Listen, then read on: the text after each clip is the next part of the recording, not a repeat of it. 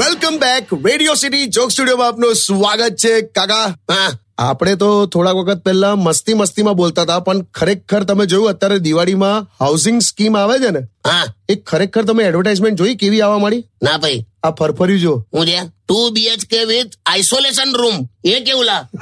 હવે આવું આવે છે ના હોય અરે ફરફર્યું છે two BHK with isolation room oxygen pipe અને વેન્ટિલેટરની સુવિધા સાથે લા આવું કેવું લા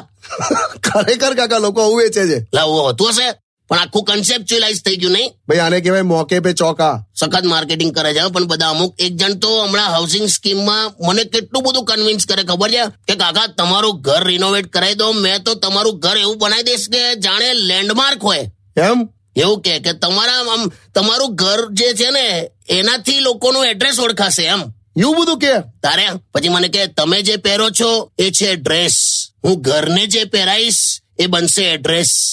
એડ્રેસ આવું બધું કઈ મને કન્વિન્સ કરતો બોલ પણ તોય તું જો અત્યારે એટલું બધું જે જવું જોઈએ એવા ઘર જતા નથી માર્કેટમાં થોડુંક અખડ અખડ છે એ વાત તો છે કાકા હમણાં તો એક જણને દસ બાય દસ ની ઓયડી હતી હા એ રૂમ ભાડે આપવાની હતી તો મારા એક ઓળખીતામાં તો એ છોકરો ત્યાં ગયો તો કેટલી ઇન્ક્વાયરી લા શું કામ કરો છો ક્યાંના છો ઘરમાં કોણ કોણ છે પપ્પા મમ્મી શું કરે છે પગાર કેટલો છે નોનવેજ ખાવ છો સિગરેટ પીવો છો મોડી રાત્રે ઘરે આવવાની ટેવ તો નથી ને દારૂ તો નથી પીતા ને લા તારો રૂમ ભાડે જોઈએ છે કે તારી દીકરીનો હાથ માંગવા આવ્યો છું